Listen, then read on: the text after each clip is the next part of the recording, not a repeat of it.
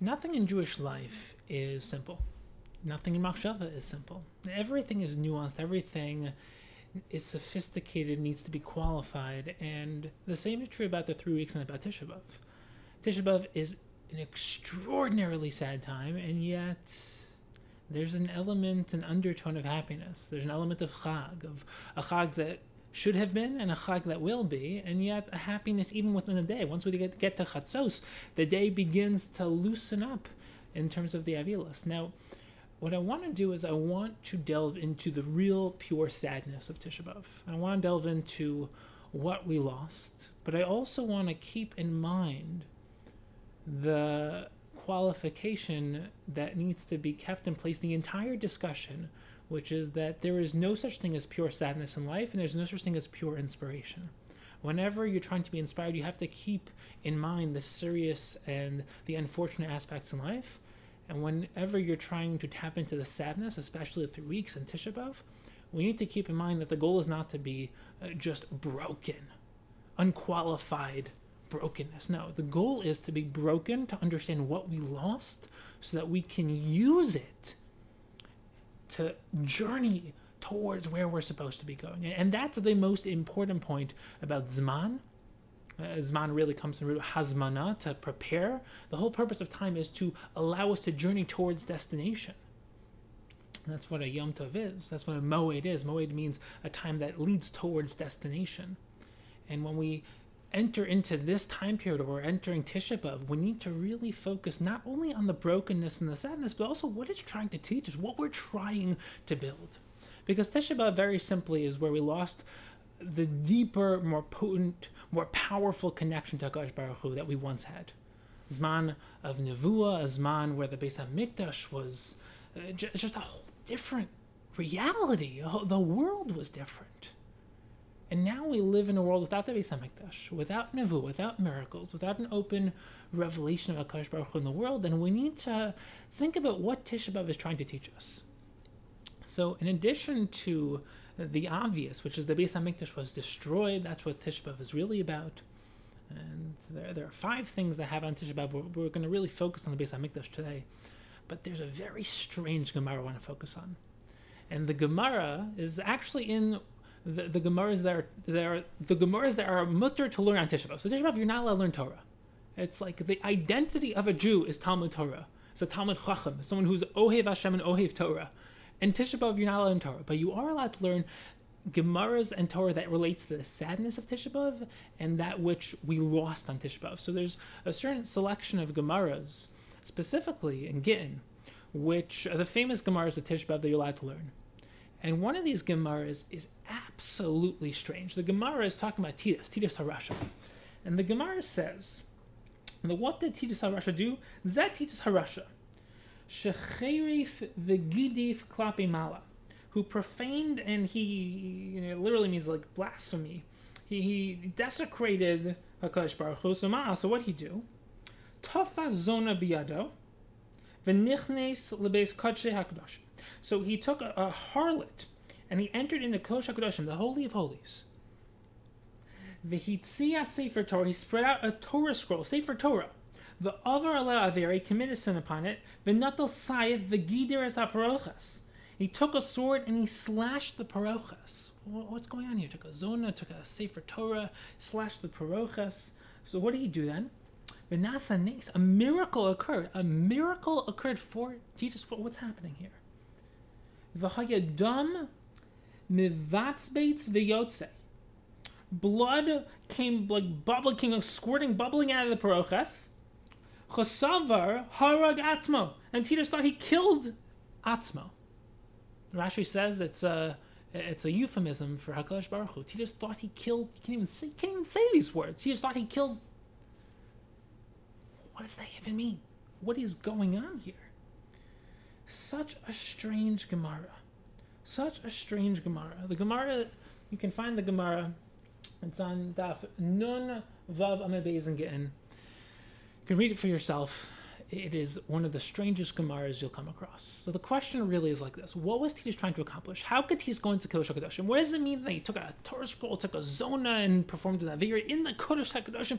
Then he slashed the Parochas HaKadosh Baruch Hu, performed a Neis, and blood came out of the Parochas, and Titus thought he killed Hashem? Titus thought he killed Atzmo?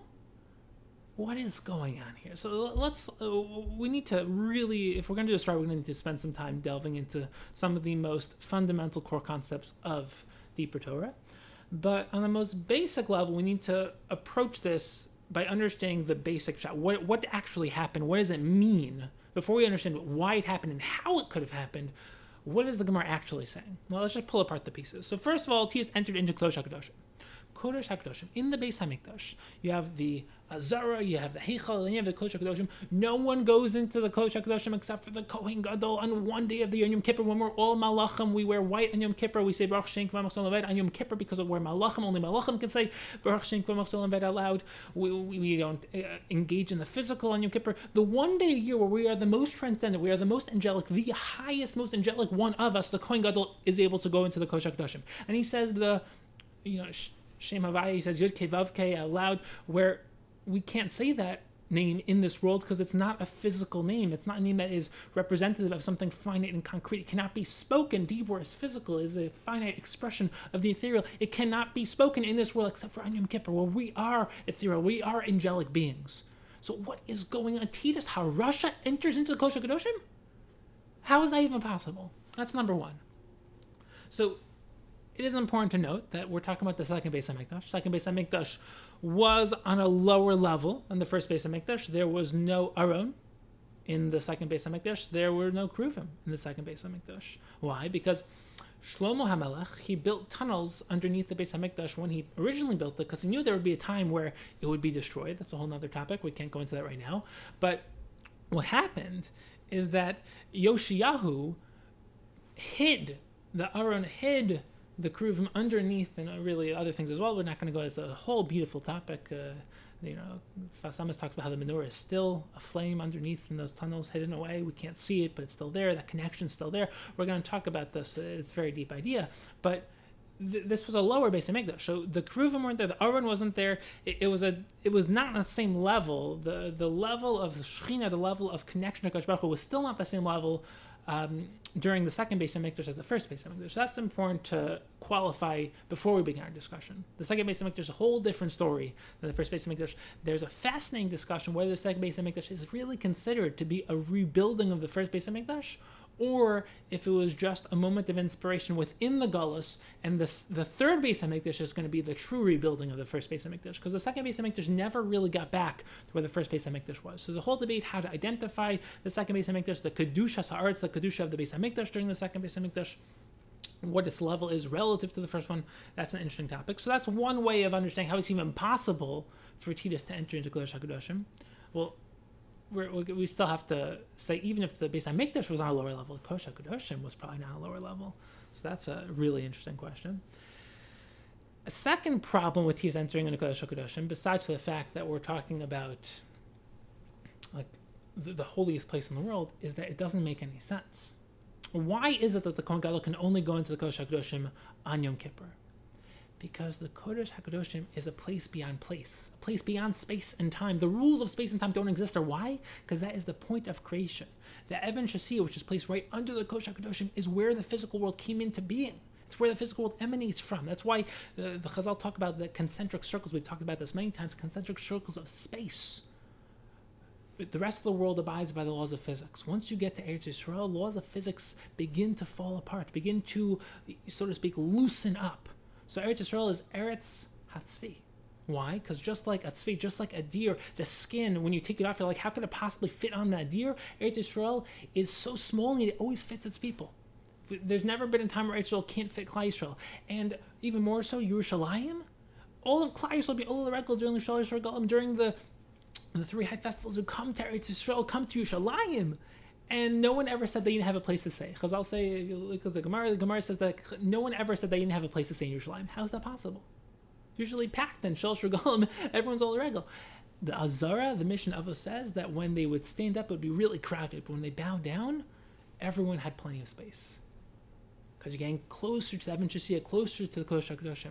There's a beautiful Musar idea as well. When you negate your ego, a lot of space opens up. That's beautiful. But the deeper idea is that once you go into the makom where space and time come into existence, the rules of space and time cease to exist. We haven't really mentioned this earlier, but once you get to the Heichal, that's also when time begins to fade. Why? The rules of time and space. Because the bread would stay fresh 7 days a week. The rules of time aren't applying to this bread. Once you get to the actual root, to the Evan Shasiya, the Kodesh HaKadoshim, no time and space exist. No rules of time and space exist. The Gemara says that the Aron took up no space. The Aron took up no space. How is that possible? Everything, it was a physical, halachically, it had to have physical dimensions. It says in the Torah what the dimensions are, yet it took up no space. So Chazal say, there's no problem, because when you're in the Kodesh HaKadoshim, the rules of time and space don't exist. So, if that's true, how in the world can Titus HaRasha enter into Kodesh HaKadoshim? It makes no sense. We're talking about the holiest place in the entire universe. And Titus HaRasha is entering, and not only entering, they're taking a harlot, taking a Sefer Torah, and doing Averos, so slashing the Parochas. What is going on? What does this mean? So, to really understand this, we have to understand a couple points. Number one, and the Maharal talks about this in their mitzvah, it develops a beautifully deep idea. And we're not going to be able to go fully into all of these topics, all these concepts need full shiur. That's the way Torah works. Everything always needs a full shiur, but in order to give any specific shiur, you touch upon countless other topics which need to be fully developed, and those countless other topics build the structure of the topic you're developing. Now, everything is needed to understand everything, but in order to understand one thing, you have to really delve into that one specific thing while also touching upon many other things. So it's true that we can't touch upon all these topics in depth, but we're going to build the structure and then really delve deeper into what Titus HaRasha was trying to do, what it means that he thought he killed Atzmo. What is Atzmo? What is Etzem? And to do that, we need to understand this principle. How could Titus HaRasha enter into Kodesh HaKadoshim? So the Maharal develops this beautiful idea, which is that, number one, evil always matches good. Everything is potential, which means that every positive force has an equal negative force. Everything in the physical world can be used for the good or the bad. So we talk about how electricity can be used to light up a house or to electrocute someone if there's, well, really we say how it can give you a shock, but if you have more electricity, it can light up a community or it can electrocute you. Wisdom can be used to inspire and expand people's minds, help them achieve their potential. It can be used to corrupt and to do horrible things. Money can be used to support institutions and Torah. It can be used to create corruption and chaos and death and murder. So everything in the world, every physical thing is potential. But the way that the cosmic meta spiritual concepts are constructed is that every positive force has an equal negative force. So the Ramchal talks about this in tremendous depth in Das Tevunos, and the Maharal also talks about this in many of his Sfarim, that everything, every positive force has an equal negative force. So why is that important here? Because every spiritual deep concept within Torah thought has an equal corrupted concept within, we'll call it the non-Jewish realm, within the realm of evil, the realm of corruption, the realm of chaos, and the realm, we'll just call it the realm of evil, and the concept of evil. So the Maharal talks about how the soul, really the soul is five parts, but we really only have access to three. We have access to the nefesh, ruach, and neshama. The nefesh is the part of the soul, part of the self that connects to physical things, that animates physical life. So the fact that you're able to be connected to a physical body, that's the aspect of your soul called the nefesh. The part of your soul is able to connect to intellectual, spiritual concepts and ideas. That is the neshama. That's the highest part of your soul. And the ruach is the intermediary between those two. It is, so to speak, the place of the emotions and emotional experience, which is the connection between physical and spiritual. Emotion, it's where ideas affect motion. They affect your physical body. So when you, the Vilna Gaon talks about melech, which is moach leiv kaved, which is when your thoughts, the neshama affects your leiv, right? The ruach, the emotional, and then that affects your kaved, which is it literally means heavy, but it's also your kidneys. It's your most physical. It's where you express into the physical world. It's where the ideas affect your emotions, which affect how you express and live in the physical world. The idea is for it to be that trajectory, which is obviously why Bilam tapped into Kalim, which is the opposite of Melech, which is corrupting that trajectory. It's destroying the connection between the spiritual emanating into the physical, which is the concept of Bracha, which is why Bilam is the Ish Klala. He is the man of curse, of destruction, of chaos, of pure din, which, for those of you who that went a little above their heads, it's absolutely fine. These are deep concepts which we've given many shirim on before, and it touches on very deep ideas. What's the idea here? The idea is that the highest level of the soul are two more aspects of the soul, Chaya and Yechida. But we're not going to get into that. That's like the 5 levels of the soul, 5 levels of the world, 5 olamos. But for our sakes and purposes, the 3 levels of the soul, the neshama, ruach, and nefesh, they all connect to something higher, which is the 4th level, which is the realm of the Ramchal and the Maharal will talk about this concept of Atzilus, but without getting into the complexity, it's a realm of oneness, a realm of root, a realm of absolute seed, root, perfect harmony, and oneness. It is absolute perfection. It is the root of reality. It's Yud Kei Vav Kei. It's the realm of Atzilus. What's going on here? Each of the Daled Malchios, each of the 4 Malchios, they are connected one of those aspects of the soul, one of those midos, one of those concepts of self. And they come to corrupt each of those concepts. So without getting into all of the complexities, because it's a whole topic, and the Ner Mitzvah of the Maharal really delves into this, but the Nefesh, which is the physical, that's Madai. That's the holiday of Purim. Bavel, that's the ruach, that's, you know, kavod, it's the emotional, it's ego, it's I, it's the self, it's a lower level of self. Remember, these are all beautifully deep concepts that we can't explain everything, because this would be a 25-hour share, which I'm more than happy to do, but for the sake of practicality, it's just not possible. But for our sakes and purposes, we're now going to go to the next level. So now we get beyond the physical and the emotional, the ego, the lower sense of ego, at least, the ego that's connected to lower values. Remember, the ego can be that which reveals the ultimate truth. The ego is just a vessel. So the ego is not meant to be negated and destroyed. It's meant to be negated from a lower self perspective in order to reflect something infinite, something higher. But then the higher level is neshama, intellect. Yavan, the Greeks, corrupted the concept of intellect. And we've given plenty of shirim on how Greek wisdom is the highest level of non-Jewish wisdom, which does not interconnect, and it's not a holistic intellect. It's not intellect that connects physical and spiritual. It's not intellect that connects to Hashem. It's not intellect that embraces anything other than human intellect. As the Ramban famously says, that, you know, the Greek philosophers only were able and were willing to accept that which they intellectually embraced and understood, nothing beyond the intellect. What goes beyond the intellect, which is very connected to what we're going to talk about today, is this higher realm, the higher realm of Das, higher realm of Jewish Chachma, and it connects to the realm of Atzilus, of oneness, of deep spiritual existential wisdom. It's the deeper Torah thought. And the Maharal discusses how Rome, Edom, that is the Malchus, it's the kingdom that came to corrupt that concept. They corrupted the idea of oneness. They corrupted the idea of higher spiritual experience, higher spiritual wisdom. How? So let's talk about this. First of all, the idea is very powerful. The Maharal talks about how the Yavanim, the Greeks, were able to enter into the Heichal. Why? Because the Heichal, we've talked about many times, how we live in a 3-dimensional world.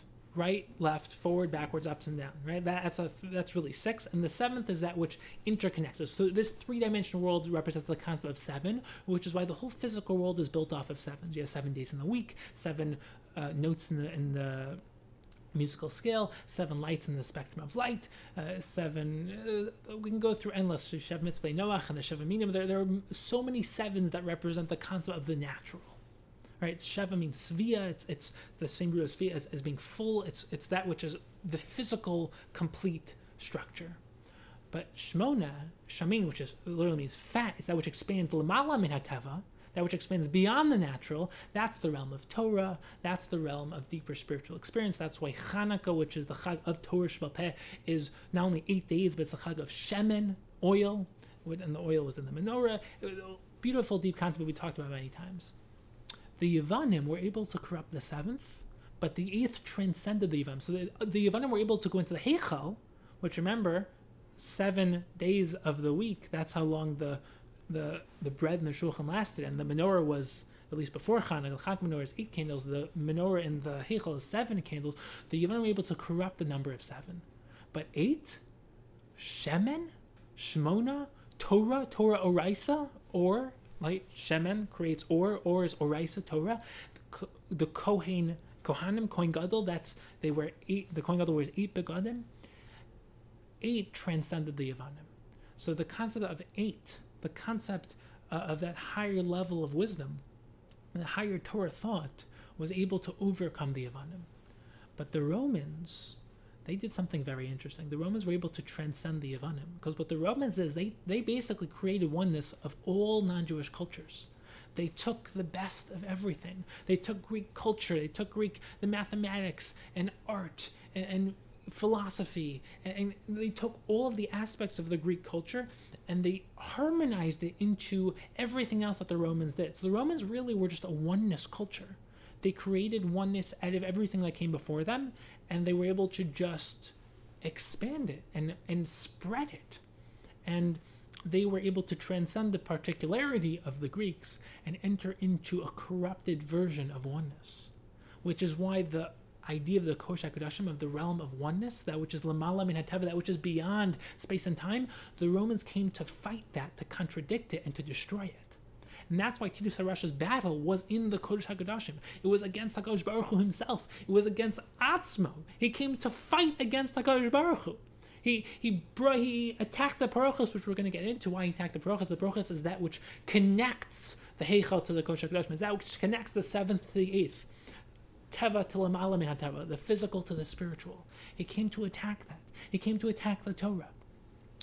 And he came to attack our unique connection with the Kodesh Baruch Hu by bringing a Zona, a harlot, into the Kodesh HaKodashim. So now, the question's like this. First of all, how was Titus able to enter into the Kodesh HaKodashim, even if Rome represents the evil form of oneness, the corrupted form of oneness? It doesn't make sense that he'd be able to enter into Kodesh HaKodashim, and that's why Nefesh HaChaim explains that the non-Jews were only able to destroy the physical vessel when the inner essence was already destroyed by the Jewish people. As in, all they had access to was to create the action that was already initiated and enabled by Klal Yisrael's Averos. So the Nefesh HaChaim explains that Klal Yisrael already let a zona into the moach and machshava of Klal Yisrael, meaning they already betrayed the unique connection with HaKadosh Baruch Hu, and by betraying our connection, by bringing a harlot, a zona, into our connection with HaKadosh Baruch Hu, that itself destroyed the Beis HaMikdash. All Titus, all the Romans were able to do is just bring into physical expression that which was already initiated and accomplished by the Jewish people themselves. We already did it to ourselves. And all Titus was able to do was to manifest a limited physical expression of that which we did. Evil is powerless to good. HaKadosh Baruch Hu created the world to reveal his ultimate oneness, his ultimate goodness, and that would require an entire series, not just an entire shiur, to really delve into what that means. And once again, the Ramchal Das Tunos really goes deep into this idea, beautifully unfolds this, goes even deeper than he does in Derech Hashem and Mesil Shishayim and all of his other Sfarim. Das Tunos is really where he grapples with this, the concept of evil, why HaKadosh Baruch Hu created evil, how he created evil, and the purpose of evil, and the ultimate purpose for existence. In addition to giving us the ultimate good, it's also to reveal the ultimate oneness of HaKadosh Baruch Hu. Now, let's delve a little deeper. So, because we destroyed the spiritual Beis HaMikdash, Titus was able, and the Romans were able to destroy the physical Beis HaMikdash. Because we brought a zona into the Kodesh HaKodashim of our mind, of our moach, of our inner chambers, so to speak, Titus was able to do the same to the Kodesh HaKodashim in the physical world. Why specifically the parochas? And why blood? Why did blood pour out? The parochas is the heart. It is the unique point of connection between the Heichal and the Kodesh HaKodashim, like we just mentioned. By stabbing the parochas, Titus was destroying the connection between the physical and the spiritual, between us and the Kodesh Baruch Hu. He destroyed the concept of Torah, brought a Torah into the Kodesh HaKadoshim, and created that horrendous act in the Kodesh HaKadoshim.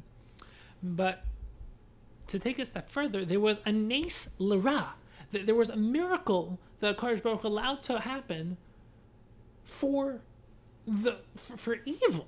Like, it was the ultimate revelation that we as Klal Yisrael had corrupted the connection between us and the HaKadosh Baruch Hu. We had let it go. We failed to appreciate what it was, what it is, what it could be. And Titus simply was the messenger, the shliach, who showed that to us. But now we get into something absolutely profound, and this is going to open up into such an incredibly deep topic, a topic which, I will be honest with you, you might not understand the first time you hear it, you might not understand the second time you hear it, but this is the concept, which is the heart and core of everything, and it's worth listening to over and over again, and just endlessly grappling with it and trying to understand it, because this is the essence, this is what we are striving for, this is what Tisha B'Av represents in terms of what we lost, and this is what we're trying to get, but this is what Titus HaRasha thought he destroyed. Titus HaRasha, the Gemara says that he killed Atzmo, thought he killed Atzmo. So Rashi says, as a euphemism, he thought he killed HaKadosh Baruch Hu. What does Atzmo actually mean? Atzmo means himself. Titus thought he killed himself. So Rashi says, it doesn't really mean he thought he killed himself, it means he thought he killed Hashem. Can't even say that. Like, that's the most ridiculous statement to possibly say. And how can he even fathom the idea that he was able to kill, HaKadosh? How can he even think that? So a simple understanding is that there's an element of ego. He was so egotistical, he thought that he knew everything. He thought that he was everything. Remember, there are certain characters throughout Torah thought, throughout Torah history, that they thought they were their own creators. So Amalek, Mitzrayim, different kingdoms, different enemies of Klal Yisrael. Some of their attacks were against HaKadosh Baruch Hu. Some of them were saying that HaKadosh Baruch Hu didn't exist. Some were basically saying HaKadosh Baruch Hu didn't exist. We create ourselves. Different forms. I will just add one point, which is so important. Once you get into genuine, deeper thought, you're not hearing cute Vartalch on the Parsha, but you're hearing deeper, like, mind-blowing, earth-shattering ideas. Every single villain in Torah thought is always infinitely deeper than the surface level. You get to Korach, you get to Bilam, you get to Amalek, you get to Mitzrayim, you get to all of these paradigmatic figures and kingdoms and enemies of Klal Yisrael. You begin to realize there's something so much deeper at hand. It's not simply, bad people trying to do bad things. There's always something so much more sophisticated, and even something, I wouldn't say potentially good, but there's an element of they think they might be doing something good, in some sense. And not all of them, but some of them, we think of them as villains, and they actually think of themselves as heroes. And it's very interesting to think about that. The Miraglim, so many classic paradigmatic figures and sins in Jewish history, Adam's sin, Shaul's sin, so many of them, they thought they were doing something good. It's never black and white. It's never simple. Just like we began this year saying nothing's simple. Nothing in life is simple. Everything is nuanced. Everything is qualified. Everything requires sophisticated, balanced thought. That's what using your seichel is. It's learning how to balance ideas. We're going to get to Das in a moment. But part of how Titus, part of how the enemies of Klal Yisrael, they can do these things is because of the midah of Oz. Oz literally means, you can translate it as brazenness or strength of mind. But the pasuk in Tehillim, if you want to look up for yourself, it's Perek Samach Vav pasuk Gimel. It says,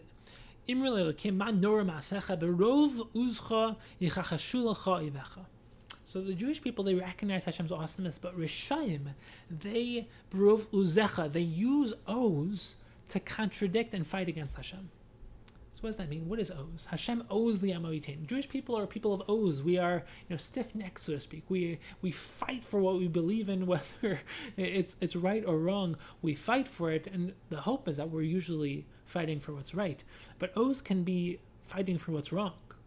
It can be brazenness to not let anything convince you otherwise. It's the idea of not letting anything penetrate you. It's to stand against all resistance. It's preventing anything from penetrating your hearts, which in this case, when we talk about Rishaim who use the meat of oaths, it's not allowing the truth to penetrate your heart. So they use the very strength, the very oaths that HaKadosh Baruch Hu gave them, they use it against Hashem, to battle against Hashem. And that's what allows Titus to fight against HaKadosh Baruch Hu, even though it's paradoxical, it doesn't make any sense. How does that make any sense? How can you fight against Hashem? But we find this so often. We find this by Migdal Bavel. We find this by Amalek. We find it by Titus. We find it by Gog and Magog. We find it so, the Dor HaFlaga, when it came to Migdal Bavel, they tried to disconnect from Hashem. How does that make any sense? Because if you think that HaKadosh Baruch Hu is not constantly giving the world existence, if you think that you are disconnected from Hashem, then if you, I don't even know how to say the words, if you kill, if you destroy, if you're cut off from, then from that perspective you'll still exist, you'll be free, you'll be fine, you'll be a god unto yourself. But if you understand that the only reason you exist every single second is because Hashem wills you into existence, the only reason why the world continues to exist is because Hashem, just like electricity, it's a constant electric flow. The world is constantly being flowed into existence, willed into existence by Hashem's Ratzon, by Hashem's thinking and willing us into existence. Really, willing and thinking, because will is the root of thought. Nefesh HaChaim talks about this, how we build things and it just stays by itself. HaKadosh Baruch Hu creates the world, it's a constant flow. Istakel B'Reisa B'Or Alma is not a one-time thing, it's a constant flow. So I just had a chiddush, it's Istakel. Just recently I was thinking about, why Istakel B'Reisa? Why, peering into the Torah B'Or Alma? Because Histaklus is a gazing, it's a constant, it's not Re'iyah, it's not to see it. It's not you saw it, you look at it, it's a constant gazing. Istakel B'Reisa, the Torah is not, so to speak, what Hashem used to then create the world. The Torah itself is the blueprint, the genetics, the foundation, the cosmic reality that creates the world. Istakel B'Reisa B'Or Alma, HaKadosh Baruch Hu looked into the Torah, he gazed into it and used it, and that the world is an expression of Torah, not Chamisha Chumsha Torah, but the root concept, as the deeper Baal Mechava talked about, Torah has levels. First Torah that was given, the first Luchos, was that higher Torah. Those Luchos were shattered, and we have the second Torah, which is, so to speak, a lower form of that Torah. We are supposed to rebuild toward that original higher root Torah. That's also where Rabbi Kiva and, the four who went into the Pardes, they entered into the higher dimension of Torah thought. But the idea is Istakel B'Reisa B'Or Alma, that HaKadosh Baruch Hu gazed into Torah, and it's a constant willing into existence using Torah as the blueprint of reality. The Torah is the revelation of the will and Ratzon, the Chachma of HaKadosh Baruch Hu. So what is going on here? The ability to think you can disconnect from Hashem is the fallacy, the mistake in it is thinking that you can exist without Hashem. HaKadosh Baruch Hu is the only thing that needs to exist, and it's also, well, we can't really say HaKadosh Baruch Hu exists, he's beyond existence, but he's also the only reason why you continue to have existence. And without HaKadosh Baruch Hu willing us into existence, we would not exist. So Titus HaRasha and all of these classic Rishonim, Amalek, Dor HaFlaga, they made the mistake that they can exist without Hashem. And by attacking and, so to speak, overcoming Hashem, like you have in these classic Greek mythologies where the gods would attack the Titans. The Titans are just more powerful gods. So if you think that as a nation you are all powerful spiritually, then you can just fight against HaKadosh Baruch Hu because he's just another powerful spiritual being. But that's not how it works. HaKadosh Baruch Hu isn't powerful. He's beyond power. He is the source of power. He is the source of existence, the source of life. Nothing can exist without HaKadosh Baruch Hu, in od milvado. Now, Titus came to destroy Atzmo. What does Atzmo mean? What does that mean that Titus came to destroy Atzmo? So this is so powerful. So on a very simple level, we can say that means that he tried to kill HaKadosh Baruch Hu. It's a Lashon Naki. Lashon Naki. What the Gemara really means to say he tried to kill HaKadosh. I don't feel comfortable. You can't say these words. Okay? He tried to kill, but really, it just says he tried to kill Atzmo. Atzmo actually is one of the names for HaKadosh Baruch Hu. Atzmo versus Kvodu. Atzmo is HaKadosh Baruch Hu himself. Kvodu is how he expresses himself into the world, reveals himself to the world. Hakol Barel Kvodu. The world is revelation of spiritual truth, a revelation of HaKadosh Baruch Hu, his will and his wisdom. And if you look at Gemara Pesachim Daf Gimel and Aleph, and in multiple places, it talks about this concept of Lashon Naki, of speaking in a clean way. So, and it's actually very interesting because usually Lashon Naki means the exact opposite of what it actually is trying to say. So Titus tried to kill, so it says they tried to kill himself. So it doesn't really mean they tried to kill Hashem. It means, it actually means he tried to kill Hashem, but it says that he tried to kill himself. And that's also some interesting examples. When you talk about Soni Yisrael, we're really talking about Klal Yisrael. We're talking about when Klal Yisrael does, unfortunately, horrible things, it's called Soni Yisrael. They don't really hate Yisrael. It's just, it's the exact opposite of what we're trying to say. Also, someone's blind. We often call him Sagi Nahor, someone who is, plenty of light, full of light. It's the exact opposite. He can't see anything. He's blind. So that's a simple approach as Lashon Naki, but there's a deeper approach. The deeper approach is whenever there's Lashon Naki, whenever there's a euphemism, every euphemism has an aspect of truth in it. Sonei Yisrael, the fact that they did these things, there's an aspect of hatred for Yisrael because all of Klal Yisrael is connected. And the fact that you can do this, you're actually hurting everyone. So there is an aspect of Sonei Yisrael there. A Sagi Nahor, someone who's blind, you think of him as he can't see anything, but very often people who can see are blinded by physical sight. They are stuck in the physical. They don't see anything. But someone who lives in the realm of thought, the realm of ideas, he or she is truly full of light. That type of person truly sees. And if that's the case, then we are stuck with the question of what does it mean that Titus HaRasha tried to kill Atzmo? What is Atzmo? What does it mean that he killed the self? He killed what self? What are we talking about here? What is the self? So to open up this topic and to understand this topic, and I know that this is going to take patience because we still have a ways to go if we're going to truly understand this unbelievably powerful topic. To understand the nature of the self and the nature of Atzmo, we need to understand the concept of Das. What is Das? So Das can be translated as intellect, it can be translated as knowledge, but it's something infinitely more. And there are psukim that talk about Das. This pasuk is Haskel via Doa Osi, Kemal Aretz Deya. Very, very interesting ideas talking about Das and the importance of Das, knowing Hashem, becoming aware of Hashem. But Das has other meanings as well. And the Rambam says that the purpose of the world, he uses a very interesting lashon. He says the purpose of the world is to form an Ummah sheyodat es Hashem, a nation that knows Hashem. What is this type of Das? Is Das just knowledge? Just intellectual knowledge? Just using our senses to know things? The purpose of life is to know Hashem. What does it mean to know Hashem? What does Das mean? So this is a topic which I would say is, in a certain sense, beyond words. Words are the things, the mechanisms, the tools that we use to express thoughts and ideas, but they're also limited. When you experience something fantastic, something amazing, you say like, "Wow!" Someone says like, "What was so good?" You're like, "Ah, wow!" Sometimes you're unable to express things into words because they're beyond words. Sometimes you're unable to express things into words because you don't know them. So Rav Chaim Brisk was famous for saying that if you're learning a sugya in Shas, you're going through a Shakal V'Tayr, you're learning how to, you're breaking up a sugya, you're trying to understand, comparing the Rambam to the Ramban and Rashi's understanding and the Rashba's Chakira here, and you're learning Tosfos are written. So if you can't put it into words, you don't know it. When we're talking about Torah Shabbal Peh, we're talking about intellectual das, intellectual knowledge. If you can't put it into words, you don't know it. We're talking about deeper spiritual wisdom.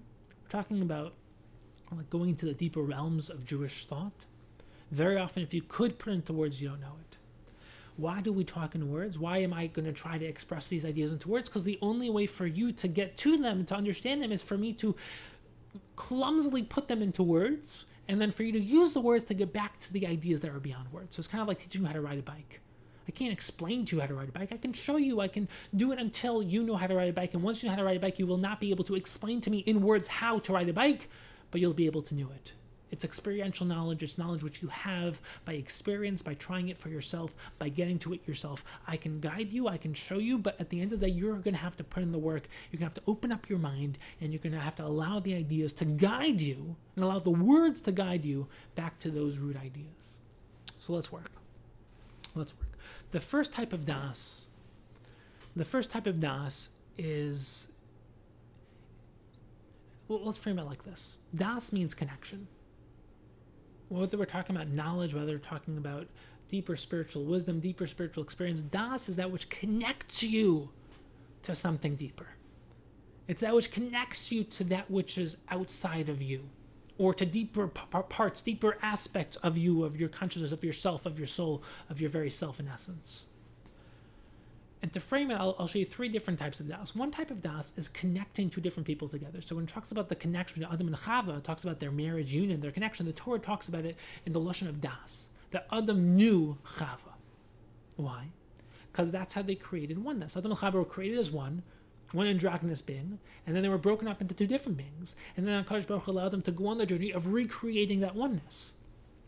Marriage is creating oneness, creating connection through the concept of das. Das is the medium of connecting two into one.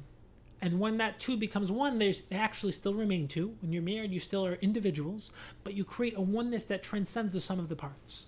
So when you get married and you invest yourself, your consciousness, your talents, your mind, your efforts, your koach, everything into the relationship, you create a unified shared self that is beyond the two individual selves.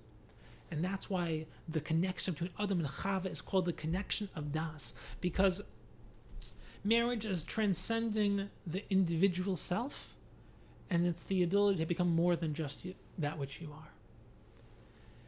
And it's as the Ramban says, it teaches you how to build a relationship with Hashem. It teaches you how to expand beyond yourself and devote yourself to that which is greater than yourself, to create the ultimate oneness relationship. And that marriage of Hashem, it's you basically become part of the infinite. You become part of the root of reality. You realize you're a chelik al kamamal. You're an aspect of reality, of truth. Kadosh Baruch Hu put you in this world to go on the journey of self-awareness and self-becoming and realizing who you truly are, what you're truly a part of. And the concept is like this. Das is... And I'll say it like this because it's a little complicated, but when you have chesed, you have din, you have tiferes. You have right, left, and center. When you take two different things and you harmonize them together into a oneness, you create tiferes. When you take a male and female, take two different people and you create that harmony, that oneness, you create a true oneness, which then gives rise to what? Gives rise to a child, that which manifests from the unison. So whenever you create oneness from disparate parts, something arises from that unison, from that oneness, from that harmony. And that is the concept of tiferes.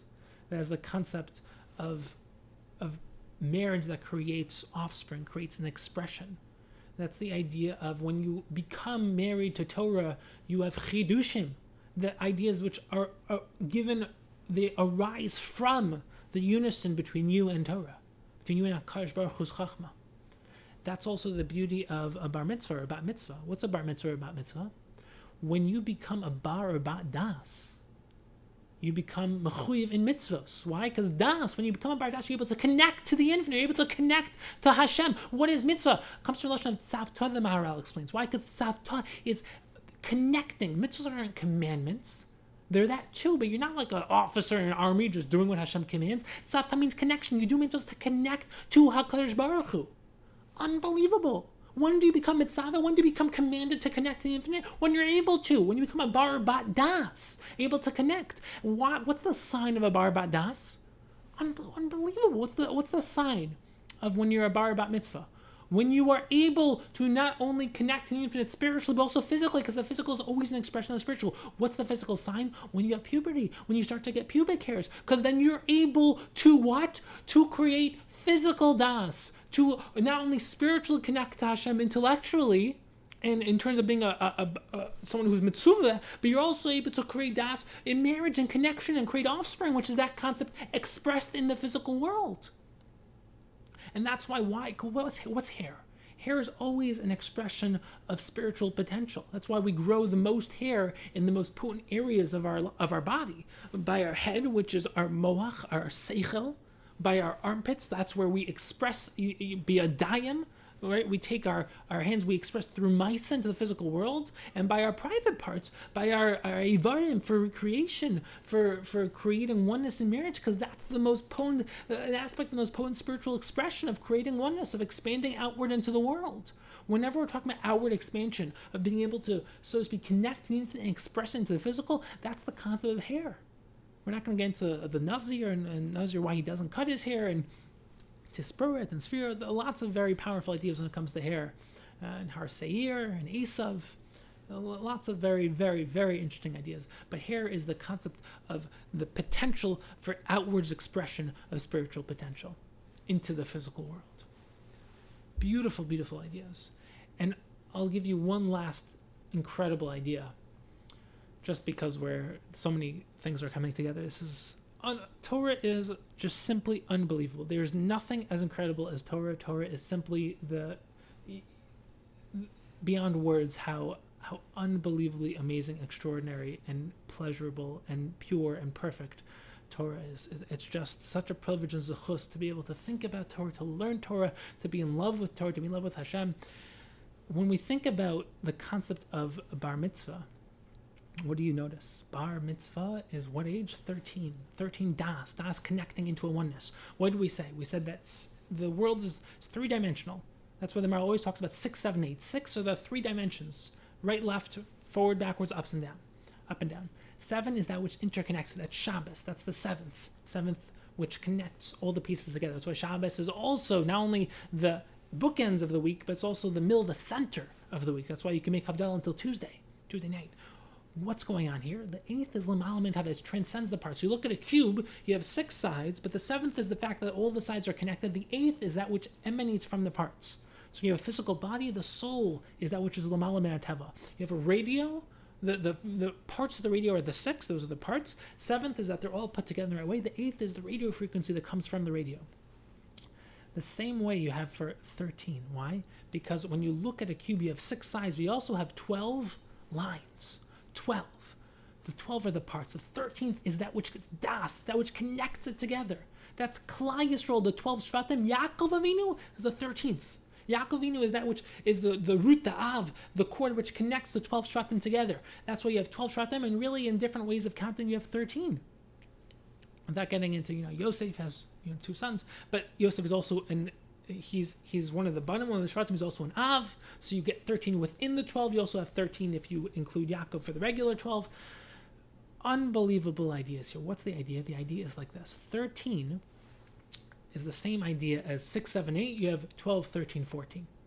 So 6 is the pieces, 12 is the lines. 6 is the sides, 12 is the lines. 7 is that which connects them together. 13 is Das, that which connects them together. That's why Shabbos is Das. Shabbos is the 7th. 8 is L'ma'ala Minhava, 14 is L'ma'ala Minhava. Once you become a bar mitzvah, 13, they become a bar das, able to connect them together. That's the beauty of the number 13. There's so many 13s, 13 midos to darshan the Torah, so many different types of 13s.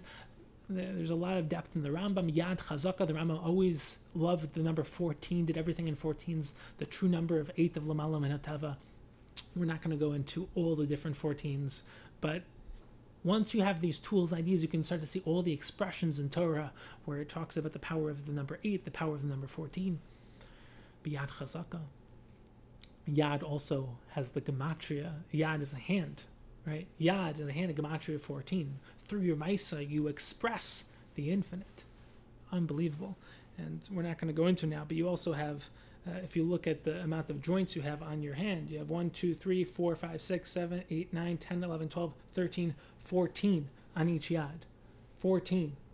Count the, in each finger, you have 3 in your pinky, 3 here, and 2 on your thumb. That's 14. Unbelievable, unbelievable stuff right here. So what's the idea? The idea is that when you become a bar das, you're able to connect the infinite. You're able to connect the transcendent. That's number 1. So the first concept is intimate connection, the ability to truly connect pieces together and to create something that transcends the sum of the parts, to connect from the physical to the spiritual. The second type of das, second aspect of das, is true knowledge. It's when you learn something and it becomes so much a part of you in your consciousness that it actually becomes a part of your existential existence. You can learn something and forget it. You can learn something and it just becomes something you learned. And that's why people forget all the time. But you don't forget things which are connected to your identity, connected to who you are, connected to your very existence itself. You don't forget your name. You don't forget things that are core to who you are. And true learning is connecting the ideas that you learn to who you are. You don't learn Torah intellectually, theoretically. So the Meiri says that Osek Mitzvah, Patur Mitzvah does not apply to Talmud Torah because the whole purpose of Torah is living Torah. It's not something which is just theoretical, something which becomes who you are. The purpose is to become Torah, to live Torah, to express Torah. Not to allow it to become something distant from who you are and your identity. Das is connecting knowledge to your existential true being. And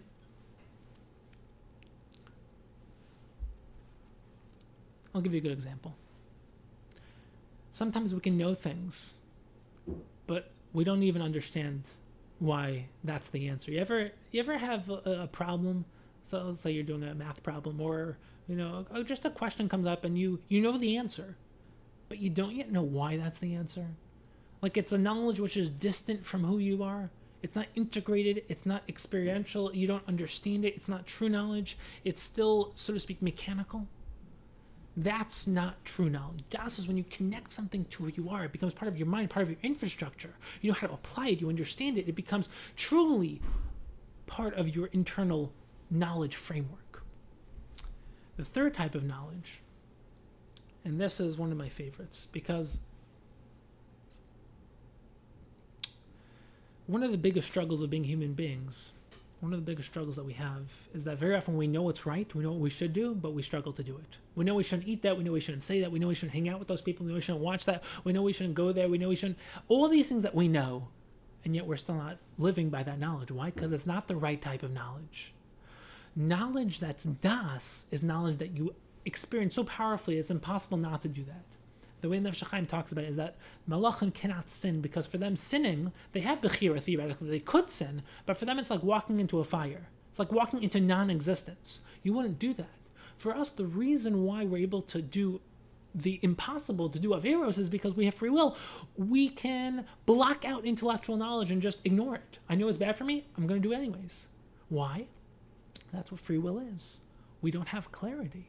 We don't have absolute knowledge. We have theoretical intellectual knowledge. So until intellectual knowledge becomes internal experiential knowledge, which is tied up into who you are, where it's impossible, where I know that in Avera, that's what Yiras Hachit is. Yiras Hachit is, I know the impact of Avera so powerfully, it's impossible for me to sin. I can't even imagine doing it. But until it becomes true knowledge, you're able to do it. Because until it becomes true knowledge, you're able to distance intellectual knowledge from who you are and just ignore it while you do it. It's like, imagine gaining 100 pounds every time you eat something unhealthy. You wouldn't do it. But because we live in a world where impact and effect of action is distant, we're able to just live lies. Because the truth is not powerful enough, it's not powerfully experienced, and doesn't powerfully affect us enough to live within a world of pure truth. Because this is a, it's Olam HaSheker in the sense that it's a world which does not reveal the ultimate truth, obviously. You have to become in tune and in touch with it. You have to work to look past the surface. It takes an entire lifetime for knowledge to become part of you. And that really delves into another topic, which we're not going to go into right now, but a fourth aspect of Das is harmonizing all the aspects of the self together. So it's harmonizing the nefesh, ruach, neshama, the physical, emotional, intellectual. It's creating oneness within the self. We talk about creating oneness between, husband and wife, between us and Hashem, between us and knowledge, but it's also creating oneness between us and ourselves, the different aspects of ourselves, all of our different wants and desires. We want to, be physically healthy, we want to have emotional stability, we want to be intellectually growing, we want to grow in our relationships and our finances, our connection with Hashem. What about all those aspects? Is creating oneness between all the aspects of ourself. And now we get to the main topic. Titus HaRasha tried to kill Atzmo. What is Atzmo? What is Atzmo? So let's try to build this. We're going to try to understand what Das really is. What is Das? What are we trying to connect to with Das? This higher knowledge, this higher Atzmo, this Etzem. Who are you? Who are we? What does it mean to be human? What is the self? The true self, we've talked about this many times, the true self is a perfect being. Who we really are is a perfect, all-knowing, all-good, higher consciousness. And the Neshama, a truly perfect angelic being.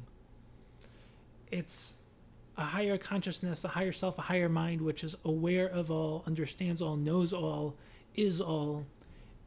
It's, you know, Adam Harishon, the Midrash says that Malachim confused him with Hashem. He was built B'Tselem Elokim. He was built as truly a godly being. And the Gemara says that we are, when we are in the womb, we are all in that perfect stage. That perfect stage of we learn Kol HaTorah Kula, and the Vilna Gaon says you are exposed to everything you are, your perfect self, and everything you're supposed to be, everything you could be, and then you lose that because our job in this world is to get in touch, to reestablish a connection with who we truly are, to pull away all the facades, all the illusions, all the blockades that are blocking us from true consciousness, from true awareness of who we truly are, and it's getting back in touch, an endless journey to our true self. That's the Lech Lecha journey. It's journeying to our true and ultimate self. And Rav Dessler explains that there are two aspects of the self, two aspects of ourself as we are born in this world. The first aspect of the self is the outer mind. The second is the inner mind. And Das is what helps us access the inner mind. So what's the outer mind? What's the inner mind? The outer mind is the realm of all physical experience, experiencing the world through our five senses, through hearing, seeing, smelling, taste, and touch. It is engaging with the physical world. It is using intellect, using our senses to engage in physical experience, to engage in the physical world, engage with other people, engage with ideas. It is a world of reason, a world of logic, a world of physics, and a world of matter, of finitude, of the finite, of the limited, of the physical. 1 + 1 = 2. It's a world of reason. It's a world of Yavan, a world of logic, a world of philosophy, a world of science. The inner mind, which is, remember, the outer mind is the outer eye. It's, the Rashi calls it Hamabat Hachitzoni, the outer eye. But Hamabat Hapanimi, the inner eye, the inner mind, that's what the Das gives us access to. Das is connecting to this higher realm of knowledge. What's the Hamabat Hapanimi? This inner consciousness, this inner self-awareness, is true knowledge, true existence. It's a true awareness, true experience. And I'm not going to get into all the classic philosophers who debated the nature of existence because they determined that all we can truly know is through the Hamabat Hachitzoni, the outer eye, and therefore we don't know what truly is. Kant, many other famous philosophers really broke down what is knowledge, what we can know. But this inner mind, this inner eye, this higher knowledge, that is what we're after. And no machine can have this because it's the part of you that's connected to the spiritual, to the infinite. It's the part of you that relates to another person's neshama. For example, when you look at me and I look at you, all I can see is your physical body, using my physical senses, but I know that I'm talking to an inner consciousness. I can't see your mind, I can't see your thoughts, I can't see that which is not physical, I can't see the spiritual, but through the physical I can engage with the spiritual. I can't see Hashem, but through the physical world I can engage. I can't know what Hashem thinks and wants, but through the Torah I can. Through that physical medium, through the mashal, through the analogy, through the limited expression, I can get back to the actual root. And when you learn how to read reality, as not an illusion where everything is fake, but an allusion where everything leads you to something higher, to something deeper, to something more profound and spiritual, that's learning to see with your inner eye, your inner mind. And the inner mind is the ability to connect to this higher dimension of reality. It's what makes us human. Robots can only process. It's input-output. There's no inner experience. There's no inner self-awareness. I mean, that's the fundamental question and problem with artificial intelligence. But you are aware. you know that you know. You know that you're aware. You're aware that you're aware. There's this endless cycle of selfness, of awareness, of consciousness that is beyond just the parts and pieces. It's beyond input and output. There's you. And that's why science has a very big problem with consciousness, because you can't really concretize consciousness. You can't test it. It's not measurable. It's infinite. It's not finite. And even though there's a certain sense that this is beyond words, I'll try to put it into words. I'll try to give you some examples. There are things that we know, and we've talked about this several times. There are things that we know that are beyond the intellect, beyond reason, beyond philosophy, beyond science. You know them because you know them. You know them deeply within your awareness of self, within your experience, and not just emotional experience. I'm talking about higher awareness, higher experience. So, for example, how do you know that you exist? You know that you exist because you know that you exist. This is Descartes' famous proof, I think, therefore I am. What that really means is not that I think, therefore I am. It means the fact that I can ask if I think. That's if you understand what Descartes is actually saying. He's like, the fact that I can ask myself, who's thinking? Who's asking that? I'm asking that. I am aware that I am aware. I'm aware that I'm asking that I'm thinking. That's the proof that I exist. I don't know if there's, for example, I can't prove that you exist. All I know is you have a body, that there's a body. I don't know that there's a consciousness inside that's truly self-aware and thinking and willing and choosing. But based on my own experience, I could know. So I know that I exist, and therefore because I know I exist, I assume that you exist as well. Free will. Can't prove that I have free will, but I experience it every time I struggle to make a decision, to make a moral decision. How do I know that my life has meaning and purpose? How do I know that I was here, put in this world for a reason? How do I know there's anything that transcends the physical world? How do I know that there's truly a sense of moral right and wrong? These are things that are not provable, but they're things that I know deeply within myself, deeply within my inner apparatus, my inner experience of who I am and why I am. And just to give you some other examples, for the record, we can spend hours on each of these topics, each of these concepts, but just so you have them to think about them, to delve deeper into. Another one is the concept of love. That there's something more than just animalistic relationships, more than just procreation, evolution, and survival of the fittest. Knowing that there's this concept of beauty, something which is unexplainable and profound, gets at the concept of Tiferes. But what's the purpose of this? The purpose of this is as follows. Once you understand that you exist, that there is this sense of I, the sense of self, of atzmi, of consciousness, of that which is not provable through reason, through logic, through philosophy, but that which I experience in a deeper way, I can begin to expand. And I can say, okay, I exist. So if I exist, you exist. You can exist. And if you can exist, we can expand to higher levels of consciousness. Okay, there can be a Klali self, a Klal Yisrael self. Okay, there can be HaKadosh Baruch Hu, is the Neshama Shel Neshama, is the true self, the true Ani, the true Atzmo of reality, the true self of reality, which is the way that many of Farsh and many Baal Mechshava talk about it. HaKadosh Baruch Hu is the self of all self, the Ani of all Ani.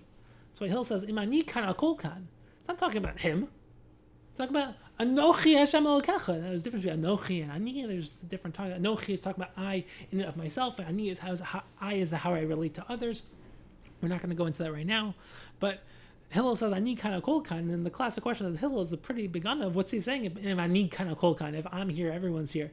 He's not talking about himself. He's talking about Kodesh Baruch Hu. He's talking about the true Ani. And the goal is really getting in touch with this higher sense of knowing Hashem. That's what Das gives us. Das connects the outer mind to the inner mind. It connects the physical to the spiritual. It connects us to a higher level of experience.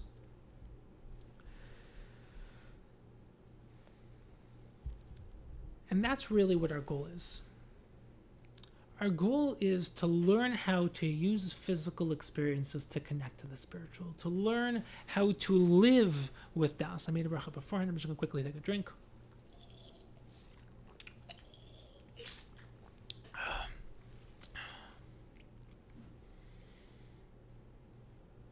When you learn how to see the spiritual through the physical, that's learning how to see with your inner mind. That's learning how to see with Das. And I'll just give you a couple moments, a couple ideas, a couple stories, just to help you understand what this means. Because in the truest sense, it's when you feel, when you're able to get past the future and the present and melt into the present in the intense way where it seems to swell to infinite proportions, where you are so in touch with reality, with existence, with awareness, with experience, with being alive, with being in this world, that's tapping into true das. That's tapping into true awareness, true Atmo. Atmi. What does it mean to be I, to be here, to be alive, to be in the world?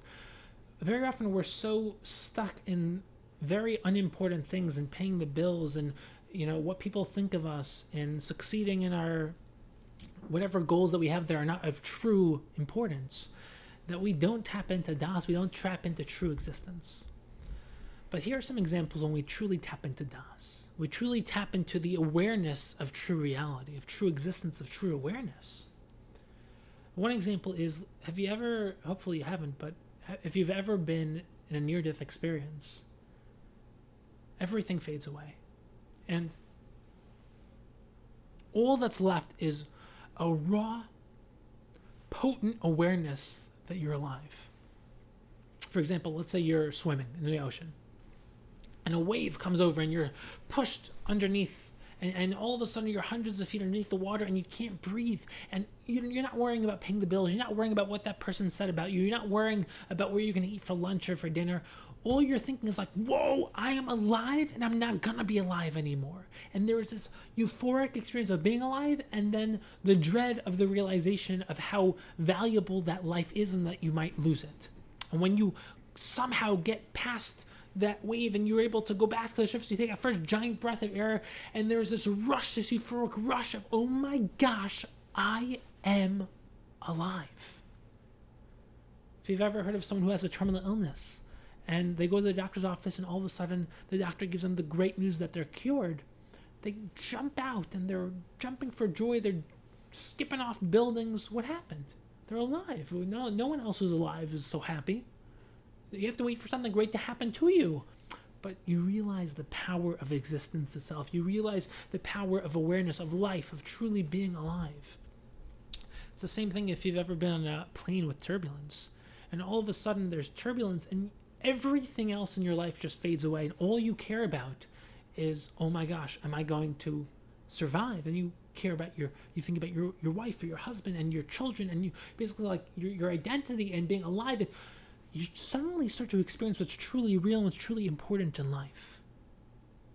And then you say Shema Yisrael Hashem L'Kei Hashem Echad. You tap into true awareness, true reality, the oneness of HaKadosh Baruch Hu, the oneness of truth, the oneness of reality. And that's our struggle. We're not aware enough. We're not tapped into das, and there's this battle. Have you ever tried to think about the infinite? Our lower mind, our outer mind, our logical mind tries to stop us from truly contemplating and experiencing the infinite, from truly experiencing that which is lemala min hateva. I've shared this story before, but the story of a teenage boy who goes out and thinks about, like, wow, the sky, goes out at the night sky and starts staring at the sky, and he says, like, the stars seem to be infinite, they must go on forever. And then the next moment he says, no, it has to stop somewhere. It probably stops, at some point. But then the moment later he's like, no, what do you mean it can't stop? What's after that? It has to keep going. But then he's like, okay, it keeps going, but where does it end? And there's just this back and forth between finite and infinite. Inner mind, outer mind. We struggle to connect to the infinite. And I'll share just an interesting idea. We're not going to go into this because it's a whole discussion, but this is the battle between the East and the West. The West embraces reason and philosophy and logic, and it's the Western world.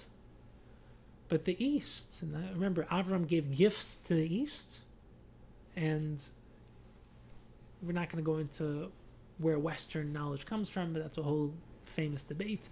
But for now, we'll just say West against East. Avram gave wisdom to the East, but that wisdom is Eastern wisdom. It's a wisdom that just rejects reason and logic, just goes only for the infinite. It's, the world of Buddhism, the world of just rejecting physical expression as illusion, not allusion. And you have these two opposing forces of just the infinite, just the finite, and then Judaism is that unbelievable synthesis of the finite and the infinite, the spiritual and the physical, the abstract and the practical, the ethereal and the corporeal. And that's why dreams, if you think about it, dreams, the Gemara says, Gemara we mentioned many times, Gemara Brachos after the Zainim Abayis, where it mentions that Shabbos is 1/60th of Yom HaBet. It says that dreams are 1/60th of Nevuah. Why? Because when you dream, you're able to go outside of your outer mind, outside of your physical mind, outside of your physical body, and you're able to connect to deeper spiritual experience. Deeper spiritual, you're in a transcendent realm. It's a realm above time and space. That's why during Nevuah you can, so to speak, see future events. You're in a realm beyond time and space, beyond events happening. See everything as it is, so to speak. And in dreams, sometimes you are able to have hints of deja vu, hints of getting to future experience, hints of getting beyond time and space. So the Vilna Gaon says you have a problem, you have a question you're struggling with, and you seem to calculate, but you don't yet fully have das, and you don't fully connect to it.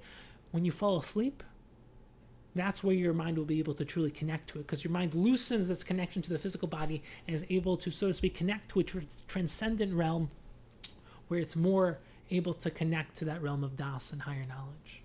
Beautiful ideas, because Das creates oneness. So it's where the parts connect into oneness, and when you're able to connect from the physical, from the outer mind, into that inner mind dimension, which is what prophecy is, but what dreaming is a taste of, then you're able to connect. It's also why when you go into the shower and you stop thinking, and just start being, your mind begins to connect all the pieces together, and Das works on its own, so to speak. Now, before we get back to Tiras HaRasha, what are the problems with the outer mind? It is hard to use the outer mind to understand the inner mind. So for someone who's never really tapped into higher awareness, higher experience, and you're thinking, what are you talking about? Rabbi Shmuel Reichman, what in the world are you talking about? I remember when I first heard these ideas, it took me forever to understand them, because I'd never even thought of them before, and I had no room in my mind, I had no opening in my mind for them to fit into. And part of the problem is I had to stop fitting it into my mind and allow my mind to open up and, so to speak, stretch towards it. These ideas are the most abstract, complicated ideas out there, and to really understand them, you can't just say, oh yeah, this goes there, this goes there. There's no place in your mind for them to go. You have to recreate your mind. You have to break your mind, you have to shatter yourself and regrow it, and allow your mind to open up and to build a makom for this to exist.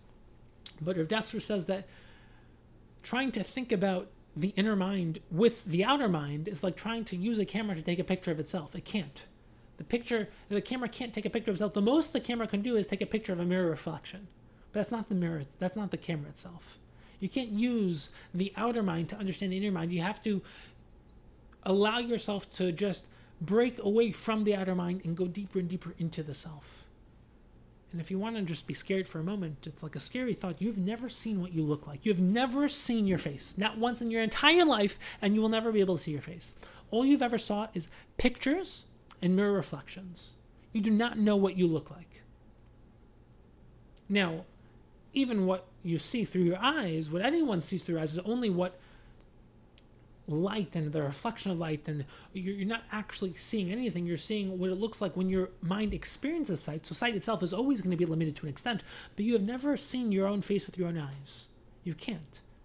And you cannot use your outer mind, your outer eyes, to see your Panimi, to see your inner self. You must use a different tool, and that must be inner awareness. It's a form of meditation. It's a form of contemplation. Do not use intellect to try to experience that which is beyond intellect. And that's the struggle. That's the struggle of Avodah Zarah. It's trying to squeeze that which is infinite into that which is finite. It's the inability to naturally source itself back to the root, to source itself back to Hashem. It's getting stuck within the intermediaries, and part of that is our desire to concretize everything. So we try thinking about Hashem and we give him form. It's Avodah Zarah. That's a form of Avodah Zarah. You cannot give form or image or any corporeal limited finite dimensions to HaKadosh Baruch Hu But that's what we want to do. We want to bring the infinite down into the finite. And as much as there's a place for that, the first step is you need to first allow the infinite to be the infinite, and you need to go to the infinite. Once you go to the infinite, there are ways of expressing spiritual into physical, but that's not how you start.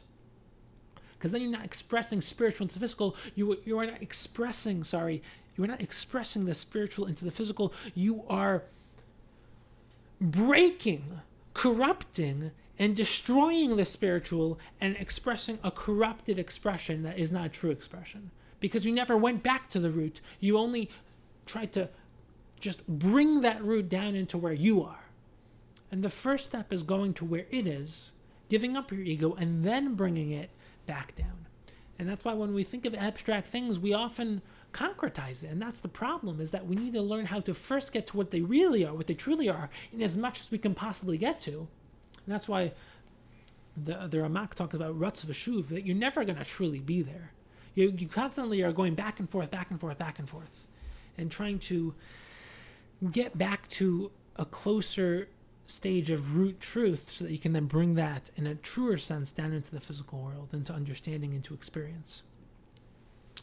And the Vilna Gaon explains that this deeper wisdom, this deeper das, is where intellect and philosophy ends. Das begins where intellect ends. So we're going to now try to bring it back down. How do you get this das? How do you get this true deeper knowledge? So one way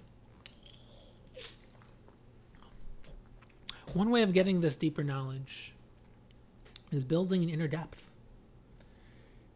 It's through silence. The Maharal says that the Moshe didn't have a lisp, didn't have a defect with his speech. He was beyond speech. He lived in the realm of pure truth, truth which is beyond finite expression, beyond words. When you speak, you think about how to express that which is, so to speak, within you, beyond expression. Your words are never the thing itself. It's always a limited expression of that thought, of that truth. And part of the way that you get in touch with Das is start to become a person who is comfortable with silence, who is comfortable with spending an hour in a room by themselves just being. Just even... If we're just start with even thinking or just being with yourself, getting in touch with yourself, getting more self-aware. And it's an infinite journey. It's a journey of lechlecha, of just journeying to who you truly are, which is the journey towards Atzmo, a journey to Das, which leads you to higher knowledge. And as we've explained many times before, it's already there. You just have to build it. You just have to earn it. You have to recreate it and get in touch with yourself. And that's the multi-stage process. The first step is, okay, I exist. I am here. I am aware. I am in this world, and I have certain potential. I have a certain kochos. I have a certain identity. I am different than everyone else, and I am me. But I'm also part of something bigger than myself. I'm also part of a klali self. I'm part of Klal Yisrael. And that self is part of a bigger self where you know, HaKadosh Baruch Hu is the root of all self. And it's an endless journey of awakening, of self-awareness, of Das, of higher knowledge, of higher experience, of higher truth, of higher Torah wisdom, of higher Torah knowledge. And living a life of Torah truth is living a life of expressing that truth into this world. It's living a life of being mitzvah, of connecting to HaKadosh Baruch Hu and expressing His will into this world through me as a vehicle. My body is a vehicle for my thought and will. And I am a vehicle for Hashem's thought and will. And you do like to reframe it as will and thought, because will is really the root. And this is an extremely powerful topic, but once we realize that you are a self, you are an atzmi, you are an etzem, you are a self, a higher conscious, a higher being, a soul, and you have a body, but you are a soul, you are a mind, you are a self, a consciousness, then our job in life is creating that spiritual, intellectual truth into reality. It's living a life in accordance with that truth, which is becoming my ultimate self as an individual and becoming part of my collective Klali self of Klal Yisrael and bringing awareness of HaKadosh Baruch Hu into the world as a shliach for HaKadosh Baruch Hu.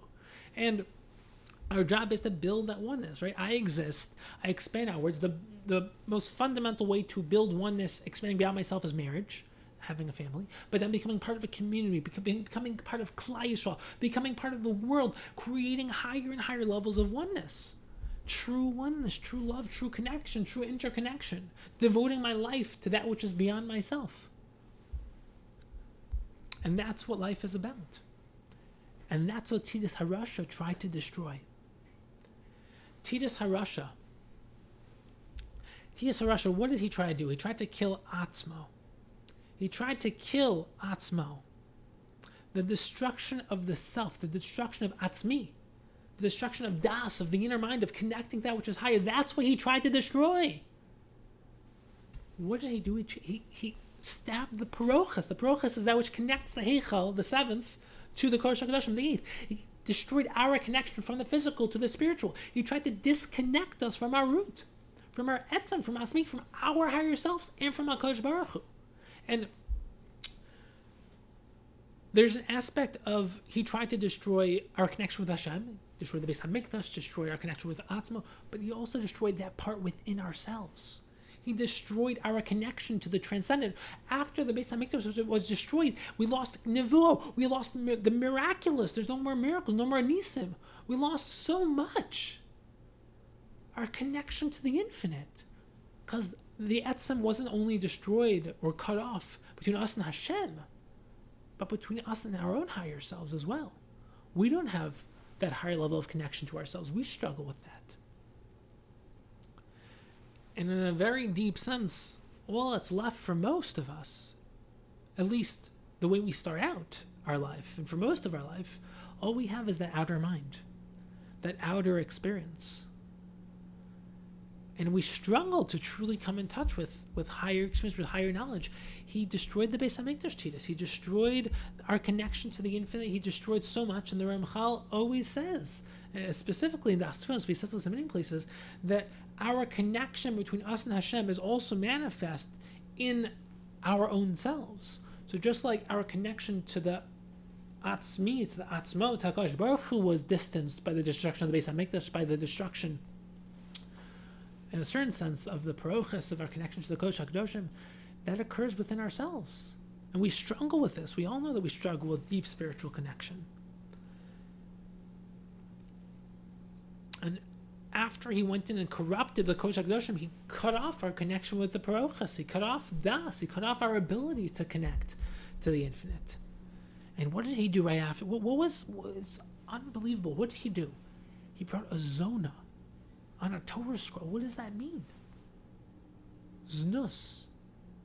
Znus is immorality, it's sexual immorality, but more so it's being unfaithful to truth, to who we're supposed to connect to, how we're supposed to connect to them. The Beis HaMikdash is where Hashem connects to us. It's where we marry Hashem. Ma'an Torah was the marriage between Klal Yisrael and Hashem, and the Ramban says that the Beis HaMikdash was a continuation of the Ma'an Torah experience, is where that marriage relationship was, and we betrayed that. And therefore, Titus was able to go in with the Zona and embody a physical manifestation of that betrayal. And our job in life is to say, yes, we made a mistake. We need to fix that mistake. We need to devote our lives to truth, to our higher selves, to HaKadosh Baruch Hu, to Klal Yisrael, to bringing truth into this world, to living lives of truth. And I want you to just think about this. The Kruvim on the Aron of the Beis HaMikdash reflected the relationship between us and Hashem, the marriage relationship. Because I'll say that it was a male-female connection, just like we're married to HaKadosh Baruch Hu. And when we were being loyal to that relationship, that love relationship, they were facing each other. But when we betrayed that relationship, they faced away from each other. And we broke that connection, but we need to rebuild it. And Titus was trying to tap into our betrayal and say, look at this. Look at just how far we can go and disconnect from HaKadosh Baruch Hu and betray that relationship. In the Kodesh HaKadoshim, like, unbelievable. And this is really, we're not going to go so much into this right now because I want to close up because this is a lot for everyone to think about. But this is the same idea for Amalek. Amalek came to attack the connection between us, but also the male-female relationship of marriage. Amalek the pasuk says asher karcha b'derech, and Rashi gives many explanations. Three, we've talked about this in Pashirim, how it was lashon keri, lashon karcha of karach of tekulaf, and also, without getting into all the others, the lashons, lashon kara of happenstance, but kar means to cool off, but keri is moral immorality. It's really sexual immorality. It's breaking down the marriage construct, the concept of marriage as being a holy relationship, of sexual union as being the loftiest and most kedushin is literally kedushin. Marriage is kadosh, kedusha. It's the highest thing. The Ramban says it's connected our relationship with the Kodesh Baruch Hu. It's the highest thing possible. And Amalek says it's nothing more than animalistic relations. It's completely, completely devoid of spiritual connection. Amalek, who was his mother? A concubine. His very existence came into being from a non-true relationship, a non-devoted relationship, a relationship that's purely physical, and that's what he came to teach, to disconnect true marriage, true oneness. And Mitzrayim, without getting into, we really can give a whole share in this. Mitzrayim is the ultimate place of spiritual emptiness. It's Mitzar Yam. Remember we talked about how 6, 7, 8, and 12, 13, 14, well, when we talk about Sfiras Omer, it's 7 weeks of 7, right? So it's 7 weeks of 7, which is 49, and the 50th day is Ma'an Torah. We don't count that. It's Lamala Min HaTeva, as the Maharal talks about. It's the day of Ma'an Torah. Torah is Oraisa. It's Lamala Min HaTeva as well. It is the 8th. Ma'an Torah was given on the 8th week, the first day of the 8th week, which is the 50th, and Mitzrayim is Meitzar Yam, which comes to constrict the 50th, to limit the infinite, to destroy our connection with HaKadosh Baruch Hu. It's, so to speak, the ultimate place of licentiousness, of sexual immorality, and it's why Mitzrayim is also the gematria of Mispar, which is number, which is limitation. Numeration is that which is limited and finite, and Paro is the gematria of Shana, which is, without getting into all the details, we've given shirim on how Chodesh is newness. That's why we count by the Chodesh, by the month of creating newness. But Shana is saying there's no connection to the infinite. There's no newness. There's no, HaKadosh Baruch Hu isn't willing the world into existence. It's just everything is repeating itself on the same yearly cycle. The sun doesn't renew itself. The moon constantly renews itself, so it waxes and wanes. And just for the record, gematria, when just given in a very Hamish way and not explained, can be completely devoid of meaning, and it can be seen as like, oh, don't give me gematrias. But when you understand the depth of the ideas, and then you see the gematria as the expression, when you see the Arizal give a beautiful gematria, and then you hear a shir on how all of the ideas that Riel just talked about open up into infinite wisdom, then gematria is powerful. So gematria on its own, I never suggest people give gematrias, but when you understand the ideas behind the gematria, and then you see the gematria, it's mind-blowingly amazing. And we've given a shir on the concept of Mispar, we've given a shir on the concept of Shana, so when you listen to the ideas of why that's so powerful, and then you see the gematria, it's unbelievable. But the Mitzrim also said, Mi Hashem. Par said, Mi Hashem. Who is Hashem? Meaning, like, I don't acknowledge it, give FK. And it's also the place of Ervas Ha'aretz. When it comes to Makas Bechoros, Rashi and the Midrash explain that people didn't know whose child was who. It's a place of sexual immorality, a place of disconnecting the pure transcendence that can be within the physical. That's why on the 8th day, what do? We give a bris milah. Take the most potentially animalistic organ that could be used for completely animalistic acts, and we say, no, you're going to use this for the most kadosh acts. Marriage is the ultimate act of oneness, of creating oneness out of multiplicity, and that's why we uplift the physical aver through bris milah. But, well, before I go on, I'll give one last point, just because I think this is the icing on the cake. What's the first mitzvah HaKadosh Baruch Hu gives us right after Mount Torah? HaKadosh Baruch Hu commands us to go back to our tents, but really the way Chazal talk about it is that the first mitzvah is to go back to our wives, for men to go back to their wives, and to engage in oneness, to engage in Tashrish Hamita. The first mitzvah after Mount Torah, because what's the whole purpose of Mount Torah?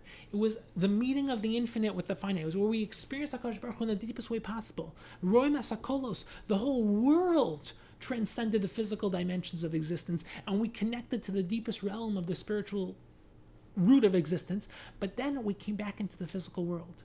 And the goal of learning Torah, the goal of a Jewish life, is to express the spiritual into the physical. Once we've connected to the root, come into the physical and express it. That's marriage. That's physical oneness. That's creating oneness in the physical world, not disconnecting from the physical to connect to the spiritual, but using it. And that's why the first mitzvah the Kodesh Baruch Hu gave us was marriage, and that's why the Rambam says that before Matan Torah, people would just get married on the street. You just meet someone and get married. But now we have Kedushin. Kedushin uplifts the very concept of marriage into something much more lofty. We can give many shirim on the lamdas of Kedushin and why it's, basically Kedushin is that year before Nisuin. It's a year before marriage. It's really technically the engagement. We don't do it nowadays, but it was a year before. You basically take a giant step back for a year, and then you, through Kedushin, which is, so to speak, taking a step back, you then enter into marriage and are able to do it correctly. Nowadays, we don't do Kedushin, but you still have that same concept of uplifting the marriage with something much more than just something animalistic and turning it into the ultimate paradigm of connecting to the infinite through physical oneness. And that's really the message that we have to take, because we live in a world without Nevuah, without miracles, without the Beis HaMikdash. And that's why Tisha B'Av for us is so sad. But it's not a simple sadness, it's an inspirational sadness, because we know what we're trying to recreate. We know what we're trying to build. We're trying to rebuild Das. We're trying to rebuild our connection to Atzmo, both in ourselves and to HaKadosh Baruch Hu. And the world is no longer a clear revelation of HaKadosh Baruch Hu. We need to look past the surface. We live in the world of Purim, of Hanukkah, of having to really use the limited physical expression as the medium of connection to the infinite. It's no longer the way it used to be. But that's also the beauty of it, is that we live in a world where we get the opportunity to build it, to create it ourselves, to earn it. It's why once you get to Chatzos and Tisha B'Av, there's an element of lessening of the Avilos. You're able to sit and cheers again. Why? Because there's an element of simcha, of knowing that one day Tisha B'Av is going to be a chag. It was supposed to be a chag originally. It's going to be a chag one day. Whole 3 weeks is going to be a time of Yom Tovim, of chagim, a festive time, because we're now in the stage of building it ourselves, of rebuilding it. And we have the opportunity to do that, because what? If you look at the Lashon of the Gemara carefully, I'll put up the Gemara again. What does Tita say? If you look very carefully, it says, Ukasavar harag Atzmo, that Titus thought he killed Atzmo, but he didn't. It's still there. Our connection with Hashem is still there. Our connection with our own higher self, our own Das, our ability to use Das to connect to our higher self, that's still there as well.